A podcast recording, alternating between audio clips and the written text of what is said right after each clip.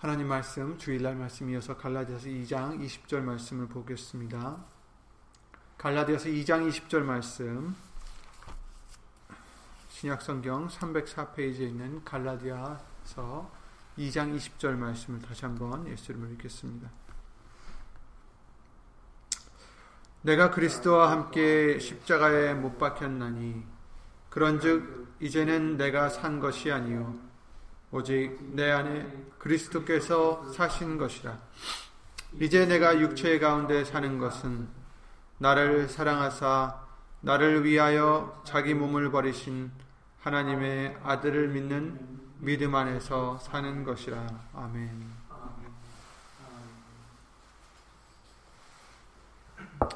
말씀 위에 다 함께 주 예수 그리스도로 기도를 드리시겠습니다.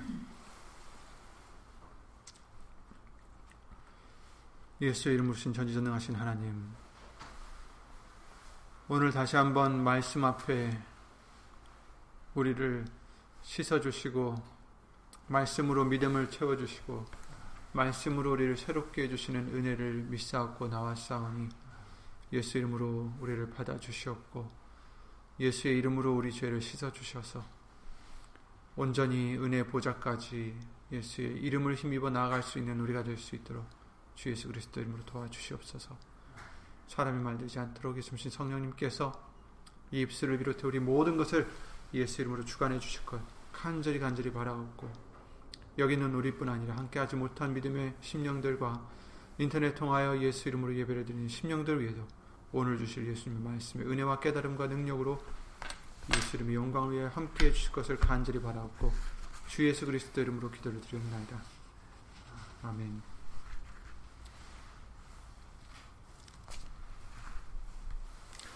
주일 말씀을 통해서 우리가 어떤 일을 당해도 또 어떤 일을 당했든지 우리는 이 세대를 본받지 말라라는 그 말씀과 같이 이 세상에서 하는 근심들, 걱정들, 염려들, 이런 것들을 우리는 본받지 말아야 되고, 또 이 세상에서 주는 해결책이라고 주는 그런 모든 것들을 의지하지 말고 그런 것들을 찾지 말고 오직 예수님이 주시는 해결책을 찾고 의지해야 된다라는 말씀을 주셨습니다. 우리들은 이 어려운 세상에서도 소망도 없이 헛된 것들만 쫓는 그런 불쌍한 사람들과는 다른 사람들입니다.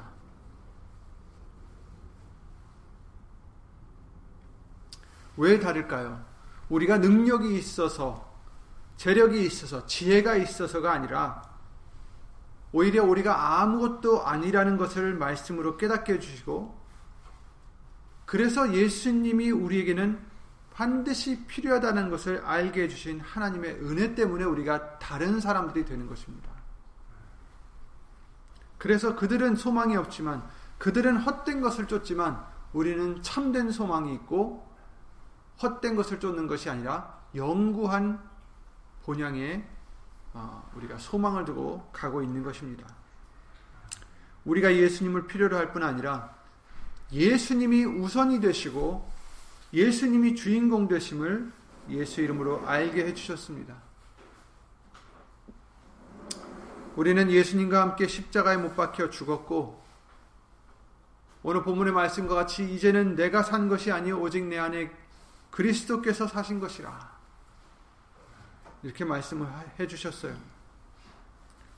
이것이 이루어져야 됩니다. 내가 산 것이 아닙니다. 우리는 십자가에 예수님과 함께 못 박아 죽어졌습니다. 또 매일 죽어져야 됩니다. 그리고 오직 우리 안에 그리스도 예수께서 사셔야 됩니다. 우리가 아직 육체를 입고 있을 때 사는 것은 오직 예수님을 믿는 믿음 안에서 사는 것이다, 이렇게 말씀해 주시고 계세요. 즉 우리는 항상 예수님을 믿는 믿음 안에서 사셔야 합니다.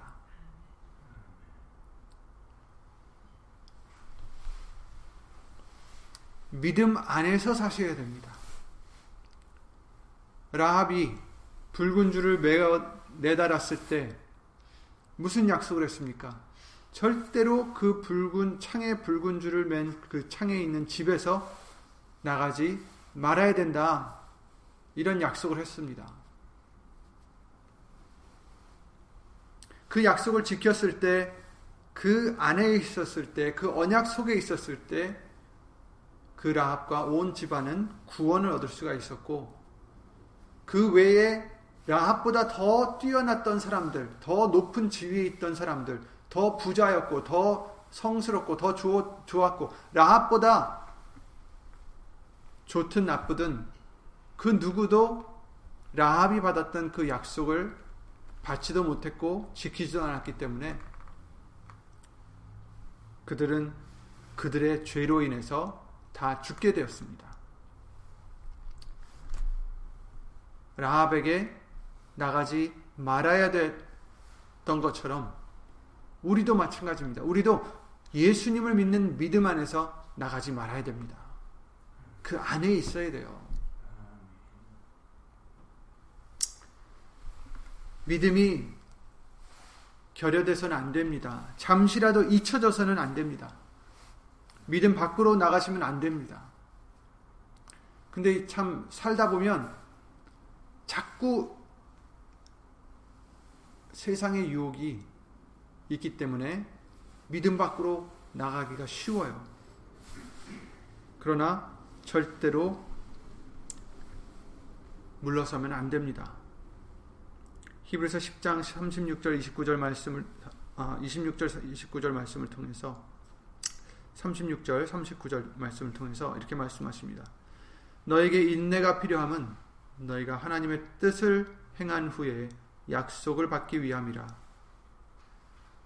잠시 잠깐 후면 오실 이가 오시리니 지체하지 아니하시리라. 오직 나의 의인은 믿음으로 말미암아 살리라. 또한 뒤로 물러가면 내 마음이 저를 기뻐하지 아니하리라 하셨느니라.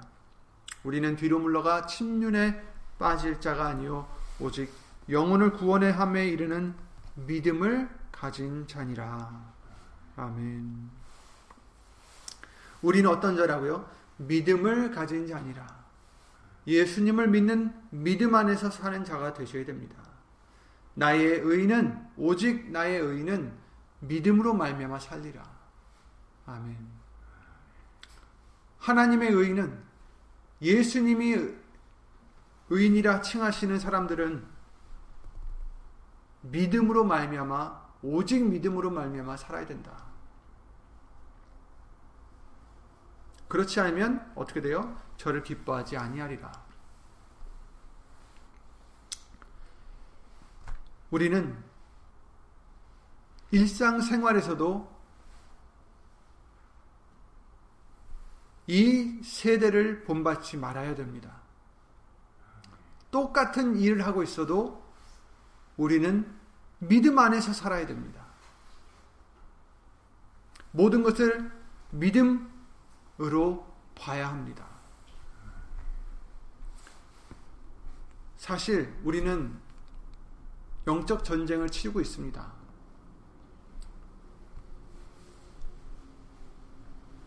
한번 생각해 보길 바랍니다. 한 청년의 하루를 가정해 보겠습니다. 청년이 있습니다. 그리고 그 청년은 건전하고 성실해서 매일 아침마다 정해진 이른 시간에 일어나서 직장에 나갈 준비를 합니다. 샤워도 하고 아침도 간단히 차려 먹고 차를 끌고 직장에 가서 8시간을 열심히 일을 한 후에 퇴근을 합니다.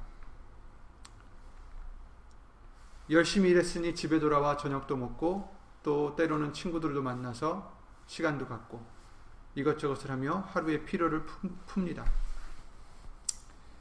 이렇게 반복되는 생활을 하다가 하루는 갑자기 전쟁이 터지고 예비병이었던 이 청년도 먼 나라로 발령받아서 전쟁터에 나가게 됩니다.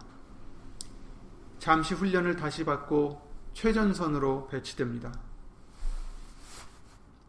이런 청년이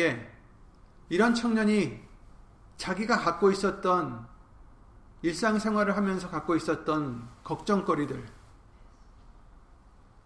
고민들, 또 그가 갖고 있었던 계획들, 이런 것들은 어느새 다 잊혀졌습니다. 왜냐하면 지금 당장 앞에 보이는 것이 전쟁이기 때문이에요. 전쟁터 나가서 싸우는 군인이 뭘 할 수 있겠습니까? 자기 마음대로 원하는 시간에 샤워를 할 수 있습니까? 자기가 원하는 시간에 영화를 볼 수 있습니까? 친구들과 휴식을 취할 수 있습니까? 아닙니다. 그는 적을 계속해서 경계해야 되고 자기의 무기를 써서 공격도 해야 되고 방어도 해야 됩니다. 자칫 잘못하면 죽을 수 있는 그런 위험 속에서 계속해서 생활을 해야 됩니다.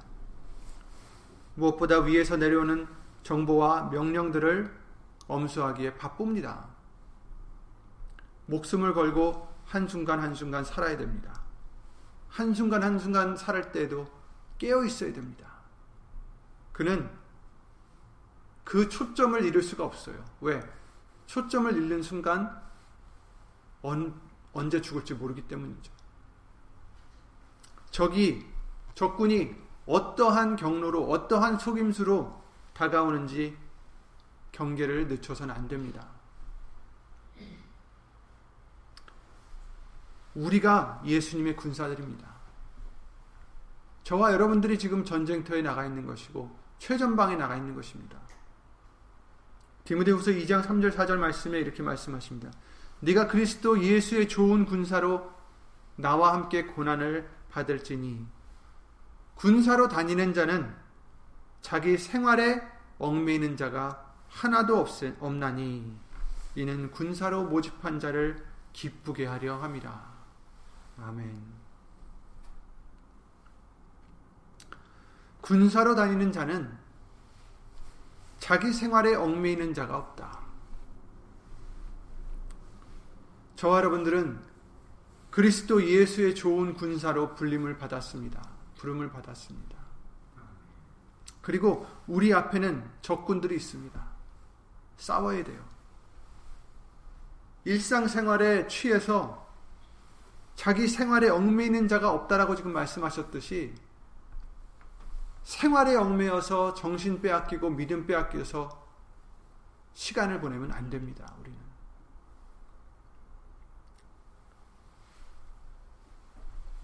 예수님의 좋은 군사들로서 예수님과 함께 고난받는 것은 당연하다라고 말씀해 주십니다. 네가 그리스도 예수의 좋은 군사로 나와 함께 고난을 받을지니 그리고 군사는 자기 생활에 얽매이는 자가 하나도 없다 하십니다. 왜? 하나님을 기쁘게 드리려고. 그렇습니다. 우리는 예수님을 기쁘게 드리려고 우리 생활에 얽매여서는 안 되겠습니다. 예수님을 기쁘게 해드리기 위해서는 생활에 얽매여서는 안 되겠습니다. 생활에 얽매인다는 것이 무엇입니까? 모든 걸 다 때려치고 무엇을 달리해야 되겠습니까? 그런 뜻이 아닙니다. 모든 것을 할 때 이제 나는 더 이상 산 자가 아닙니다. 십자가의 그리스도와 함께 못 박힌 자요 오직 내 안에 그리스도께서 사신 것이라. 내가 이 육체의 몸을 갖고 사는 것은 무엇입니까? 나를 사랑하사 나를 위하여 죽으신 예수 그리스도를 위하여 그 예수님을 믿는 믿음 안에서 사는 것이라. 우리가 무엇을 하든지 어떤 일을 하든지 우리는 영적 전쟁인 것을 깨닫고 믿음 안에서 사셔야 되는 것입니다. 우리 모두는 경계를 늦추지 말고 영적 전쟁을 하고 있는 예수님의 군사들로서 예수 이름으로 싸워야 됩니다. 에베소서 6장에 하나님의 전신갑주에 대한 말씀이 있죠. 정말로 너희가 주 안에서와 그의 힘의 능력으로 강건하여지고 마귀의 괴계를 능히 대적하기 위하여 하나님의 전신갑주를 입으라. 우리의 씨름은 혈과 육에 대한 것이 아니요 정사와 권세와 이 어두움의 세상 주관자들과 하늘에 있는 악의 영들에게 대함이라. 그러므로 하나님의 전신갑주를 취하라. 이는 악한 날에 너희가 능히 대적하고 모든 일을 행한 후에 서기 위함이라. 그런즉 서서 진리로 너희 허리띠를 띠고 의의 흉배를 붙이고 평안의 복음에 예비한 것으로 신을 신고 모든 것 위에 믿음의 방패를 가지고 이로써 능히 악한 자의 모든 화전을 소멸하고 구원의 투구와 성령의 검 곧 하나님의 말씀을 가지라. 모든 기도와 간구로 하되 무시로 성령 안에서 기도하고 이를 위하여 깨어 구하기를 항상 힘쓰며 여러 성도를 위하여 구하라 라고 말씀을 해주시고 계십니다. 진리로 허리띠를 띠라. 진리는 하나님의 말씀이죠. 요한복음 17장 말씀을 통해서 아버님의 말씀이 아버지의 말씀이 진리입니다. 이렇게 말씀해 주셨어요. 진리로 허리띠를 떼라. 우리에게는 말씀이 우리 허리를 동여줘야 된다는 것입니다.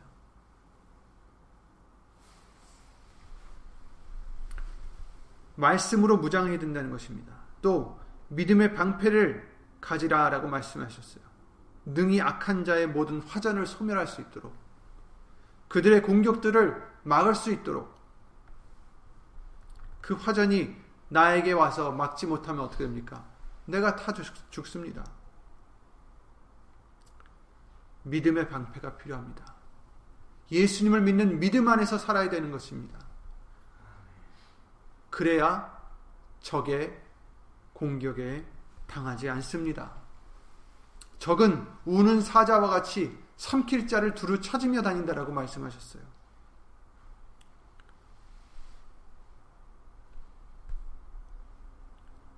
적군은 그러는데 마귀는 그러고 있는데 우리는 세상 일에 취해서 세상 일에 빠져서 믿음으로 살지 않고 세상의 방법대로 살아가고 있으면 어떻게 되겠습니까?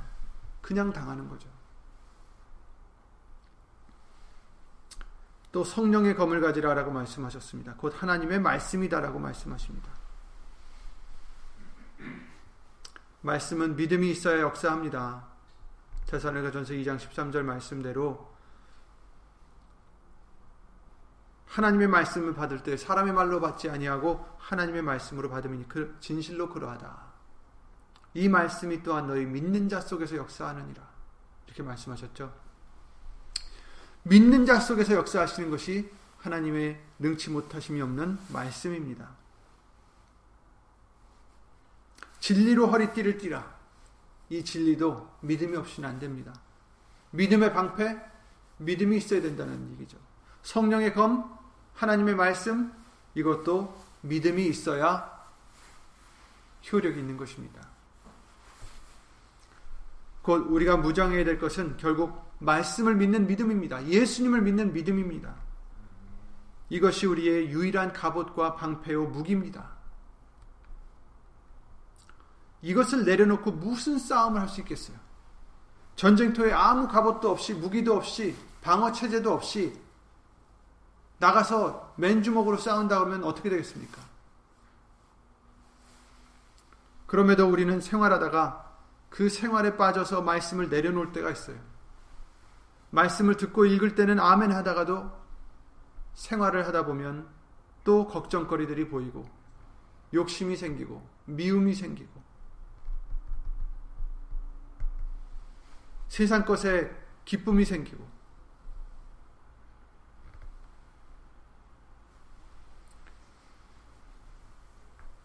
걱정이 우리 속에 들어온다는 게 무엇입니까? 마귀의 공격입니다. 마귀의 화전입니다. 공격이 들어오고 있는데 그냥 막고 계실 건가요? 계속 걱정하고 계속 근심하고 아니죠. 막아야죠. 반격을 해야죠. 우리의 무기가 무엇입니까? 우리의 갑옷이 무엇입니까? 우리의 방패가 뭐예요? 말씀을 믿는 믿음입니다.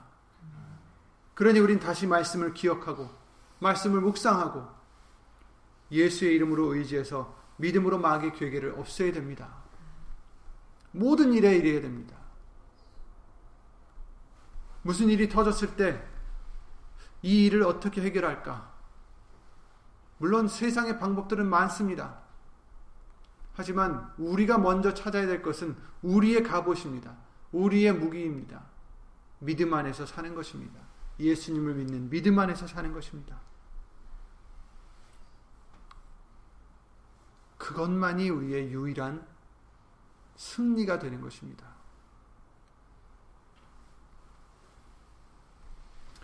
우리가 많이 봐왔던 엘리사와 사환의 경우를 다시 생각해 보겠습니다.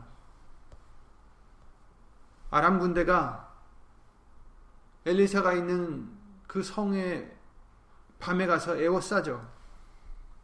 아침에 엘리사의 사환이 나가보니, 일찍이 나가보니 적군이 자기 성들을 다 에워쌌습니다. 열왕기하 6장입니다. 14절부터 읽겠습니다. 왕이 이에 말과 병과 많은 군사를 보내매 저희가 밤에 가서 그 성을 에워쌌더라. 하나님의 사람의 수종드는 자가 일찍이 일어나서 나가보니 군사와 말과 병거가 성을 에워쌌더라. 쌌는지라. 그 사환이 엘리사에게 고하되 아 내 주여 우리가 어찌하리이까? 어찌하리이까? 지금 상황이 어떻습니까? 성을 적군이 에워쌌는데 나갈 구멍이 없어요. 이들에게는 군대도 없습니다. 그러니 내 주여 우리가 어찌하리이까? 하고 사환이 엘리사에게 지금 큰일 났다라고 지금 고하고 있습니다.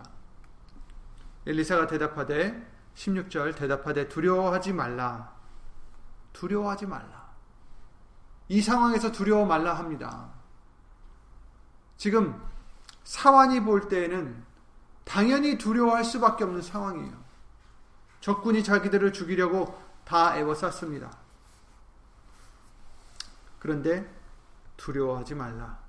우리와 함께한 자가 저와 함께한 자보다 많으니라 하고 기도하여 가로되 여호와여 원컨대 저의 눈을 열어서 보게 하옵소서 하니 여호와께서 그 사환의 눈을 여심에 저가 보니 불말과 불병거가 산에 가득하여 엘리사를 둘렀더라. 아멘. 아멘. 사환에게는 처음에 믿음의 눈을 열기 전에는 어떤 것이 보였나요? 빠져나갈 수 없도록 그 적군들이 자기들을 에워쌌습니다. 자신들은 군대도 없고 저 많은 적군들을 이길 방법이 없습니다. 이제 죽을 것만 기다려야 될 것 같습니다.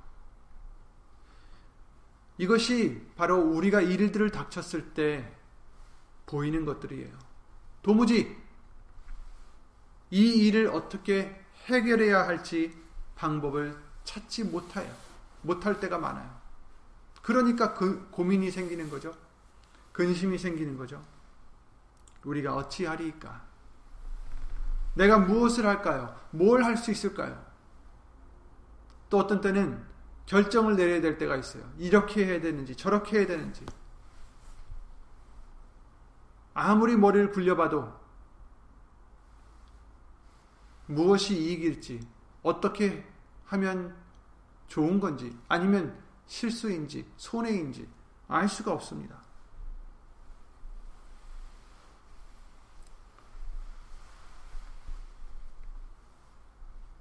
두려워하지 말라. 두려워하지 말라 하십니다. 우리가 얻어야 될 것은 방도를 찾는 어떤 지혜가 아니에요. 지금 상황에서 어떻게 해야 빠져나갈 수 있을지 아니면 지금 상황에서 어떤 것을 선택해야 좋을지 나쁠지 그 지혜를 얻고자 하는 것이 아닙니다. 뭡니까? 우리와 함께한 자가 저와 함께한 자보다 많으니라. 예수님께 맡기는 것입니다. 믿음입니다. 우리 믿음의 눈을 열면 보입니다. 믿음의 눈을 열면 하나님의 불말과 불병거가 산을 에워싼 것을, 아니 산에 가득한 것을 볼 수가 있는 것입니다. 우리는 아무것도 할 수 없습니다, 여러분.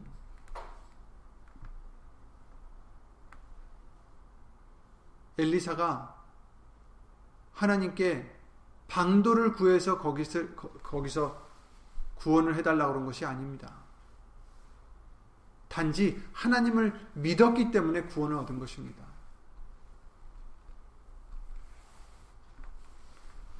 우리도 마찬가지입니다.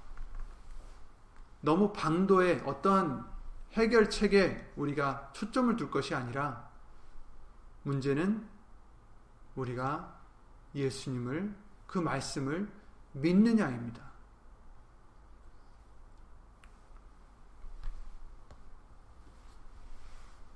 믿어야 합니다.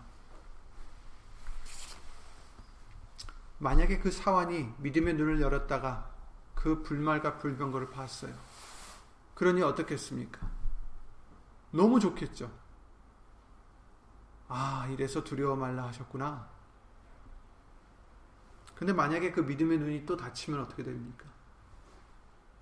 또 저것만 보여요. 그럼 또 근심이 생깁니다. 답을 이미 보고서도 또 걱정을 합니다. 이게 우리의 모습이에요. 이미 예수님은 우리에게 수없이 그 말씀의 역사하심을 보여주셨어요. 예수님의 말씀은 반드시 이루어진다라는 확신을 우리에게 이미 증거들을 너무 많이 보여주셨어요. 그러면 이론적으로 우리가 정말 조금이라도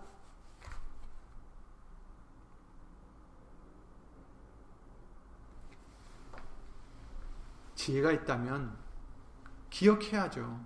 그렇죠? 그때 역사하셨던 예수님, 그때 역사하셨던 그 말씀, 아멘, 이번에도 역사해 주시는 줄 믿습니다. 당연히 알아야죠. 그런데 우리는 어떻습니까? 또 두려워합니다. 또 믿음이 흔들립니다. 그래서는 안 되겠습니다.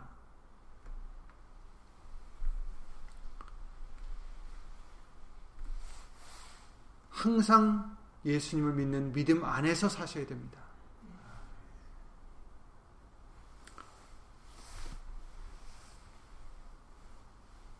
출애굽기 14장에 이렇게 말씀하십니다. 모세가 백성에게 이르되, 이때가 뭐냐면 애굽을 빠져나와서 열심히 가고 있는데 뒤에서는 애굽 군대들이 쫓아오고 앞에는 홍해가 놓여있는 상태예요. 출애굽기 14장 13절에 보면, 그러니 이제 백성들이 원망을 합니다. 여기까지 우리를 데려와서 죽이려 하느냐. 모세가 백성에게 이르되, 너희는 두려워 말고 가만히 서서 여호와께서 오늘날 너희를 위하여 행하시는 구원을 보라. 너희가 오늘 본 애굽 사람을 또 다시는 영원히 보지 못하리라. 여호와께서 너희를 위하여 싸우시리니 너희는 가만히 있을지니라. 아멘.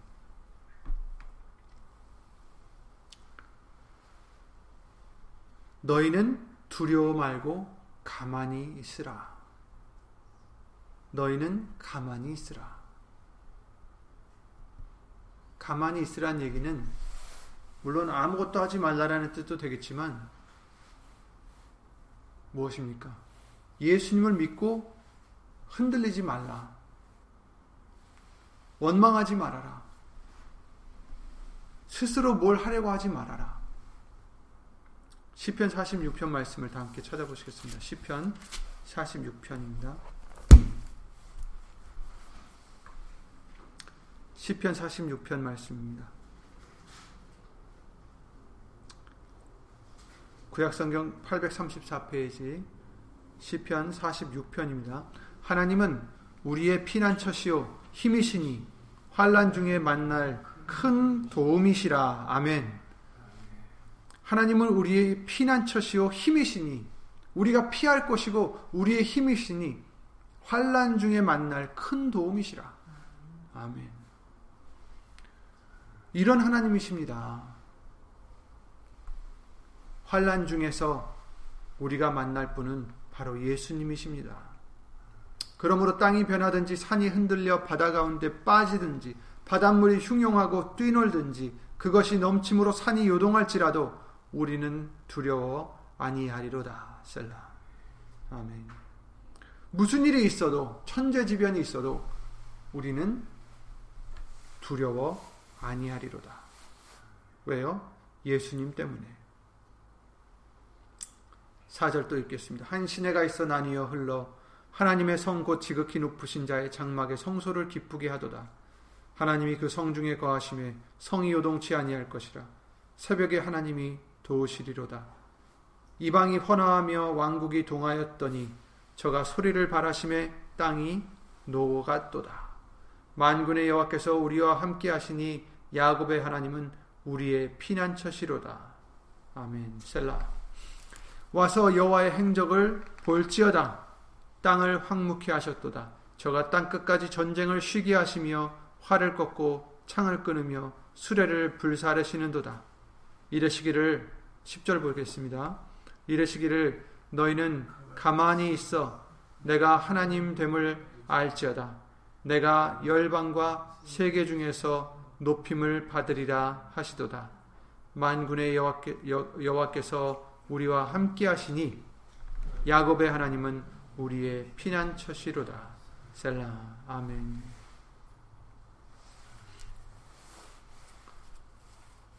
너희는 가만히 있어 내가 하나님됨을 알지어다. 아멘. 너희는 가만히 있어 하나님이 너희를 위해서 싸우는 것을 알지어다. 이렇게 또 말씀을, 출애굽기 14장 말씀을 통해서 같은 말씀을 해주시는 것이죠. 다른 곳에선 잠잠히 있으라 이렇게 말씀하십니다. 잠잠하라, 가만히 있으라. 이 뜻은 그냥 조용하라라는 뜻이 아니에요. 물론 그 뜻도 있지만 하나님을 보고 내가 하나님됨을 알지어다, 하나님을 보고 놀라는 것을 얘기하고 있어요. 하나님을 보고 그 영광을 보고 감탄하는 의미를 갖고 있다는 거예요. 그러니까 우리가 땅이 변하고 산이 흔들리고 바다 가운데 빠져서 흉용하고 뛰놀고 요동할지라도 그것들을 보고 두려워할 게 아니라 하나님을 보고 감탄하라는 거예요.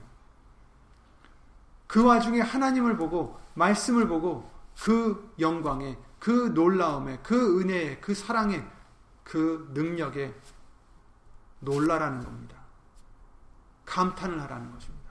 왜 우리가 정말 너무 아름답거나 그런 것을 볼 때 그냥 입을 벌리고 이렇게 보잖아요. 너무 놀라워서, 너무 아름다워서, 너무 대단해서. 우리는 예수님의 말씀을 보고 예수님의 말씀을 묵상하고 예수님의 말씀을 믿어서 이렇게 가만히 있어라, 놀라는 마음으로, 감탄하는 마음으로 예수님을 바라보라는 것입니다. 우리는 예수님을 믿는 믿음 안에서 사는 자입니다. 그런 자가 되어야 됩니다.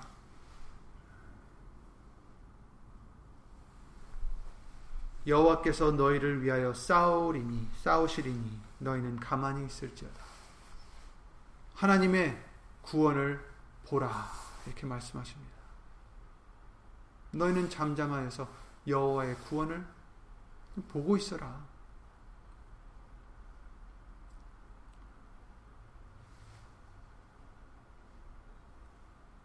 근심하지 마시고 불평하지 마시고 원망하지 마시고 스스로 뭘 하려고 바둥대지 마시고 요한복음 15장 5절 말씀을 기억하셔서 예수님을 떠나서는 아무것도 할 수 없는 우리들이니 우리는 예수님만을 믿어서 예수님만을 바라보시고 예수님께서 싸워주시는 그것을 바라볼 수 있는 믿음의 눈을 가지셔서 가만히 믿음으로 잠잠히 예수님만 의지하는 저와 여러분들의 믿음이 되시기 바랍니다. 잠잠히 있으라고 해서 뭐 하지 말라는 건 아니에요. 우리가 믿음으로 해야 될 것은 해야 합니다. 단지 여기서 가만히 있으라는 것은 그런 세상의 일들로 요동되지 말고 예수님의 말씀만 바라보고 요동하지 말라라는 말씀입니다. 그런 믿음으로 예수 이름으로 승리하시는 저와 여러분들 항상 되시기 바랍니다. 예수 이름으로 기도드리고 주기도를 마치겠습니다.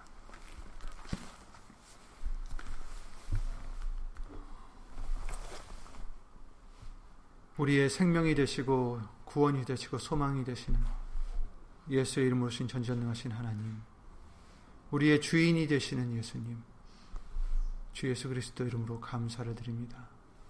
이 세상이 마귀가 어떠한 방법으로 우리에게 공격을 해온다 할지라도 예수님, 그것에 흔들리고 원망하고 걱정하고 두려워할 우리가 되지 않게 하여 주시옵고 오직 잠잠하여 오직 예수님만을 바라봐야 가만히 그 말씀의 역사하심을 바라볼 수 있는 믿음의 눈이 될 수 있도록 예수 이름으로 도와주시옵소서. 우리의 방패도 우리의 갑옷도 우리의 무기도 오직 예수님의 말씀을 믿는 것인 줄 믿사오니 이 어려울 때에 더욱더 말씀을 가까이하고 말씀을 믿음으로 그 믿음으로 이 세상을 이길 수 있는 우리들 모두 될 수 있도록 예수 이름으로 도와주시옵소서. 여기 있는 우리뿐 아니라 함께하지 못한 믿음의 심령들과 인터넷 통하여 예수 이름으로